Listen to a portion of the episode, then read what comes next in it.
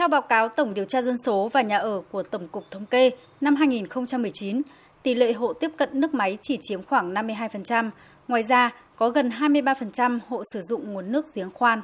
Sau 2 năm ảnh hưởng bởi dịch COVID-19, đến nay con số này vẫn giữ nguyên. Còn theo số liệu thống kê của Bộ Nông nghiệp và Phát triển Nông thôn, hiện 80% người dân đô thị, 62% người dân nông thôn được tiếp cận nước sạch. Theo ông Nguyễn Quang Đồng, Viện trưởng Viện Nghiên cứu Chính sách và Phát triển Truyền thông, mặc dù thị trường nước sạch có sự tăng trưởng, tỷ lệ dân cư được cung cấp nước sạch là 92%, tăng gấp gần 10 lần so với 30 năm trước, đáp ứng nhu cầu sinh hoạt của người dân cũng như nhu cầu phát triển đất nước, nhưng vẫn tồn tại những vấn đề khiến cho tỷ lệ cung cấp nước máy, đặc biệt vùng nông thôn, thấp hơn nhiều so với đô thị.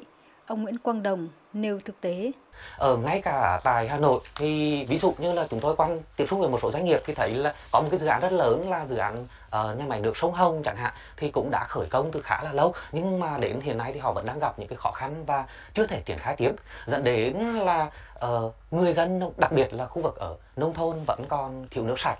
một số ý kiến tại tọa đàm cũng lưu ý giá nước sinh hoạt và sản xuất ở các địa phương không có sự thống nhất, mỗi nơi xây dựng mức giá khác nhau do cơ chế phối hợp giữa một số bộ ngành liên quan vẫn chưa rõ ràng.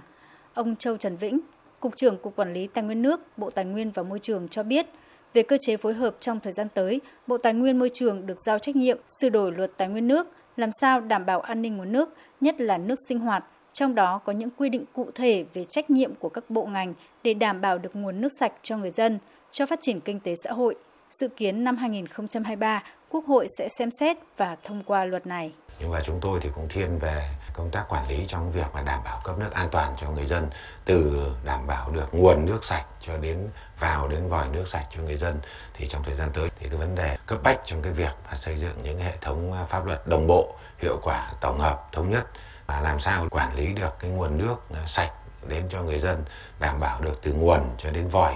được à, có một hệ thống à, chính sách pháp luật thông suốt, đặc biệt là liên quan đến những cái việc sửa đổi những cái cơ chế chính sách để thu hút được nhiều nhà đầu tư tham gia hơn nữa.